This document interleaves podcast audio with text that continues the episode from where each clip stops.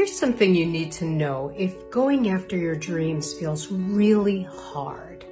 You know, I'm a career coach and I get asked all the time, like, it feels so hard.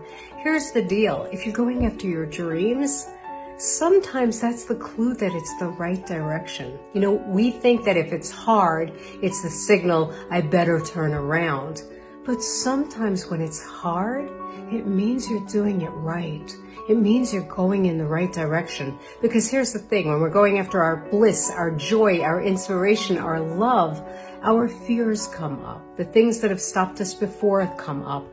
The old hurts come up. The doubts, the insecurities come up. It's really hard. That's healing. That's transformation. That's progress. That's a good, good, good, good, good, good, good thing. So I want you to keep going. I want you to know it is meant to be easy and joyful and beautiful, but sometimes it can feel hard because you're doing the right thing.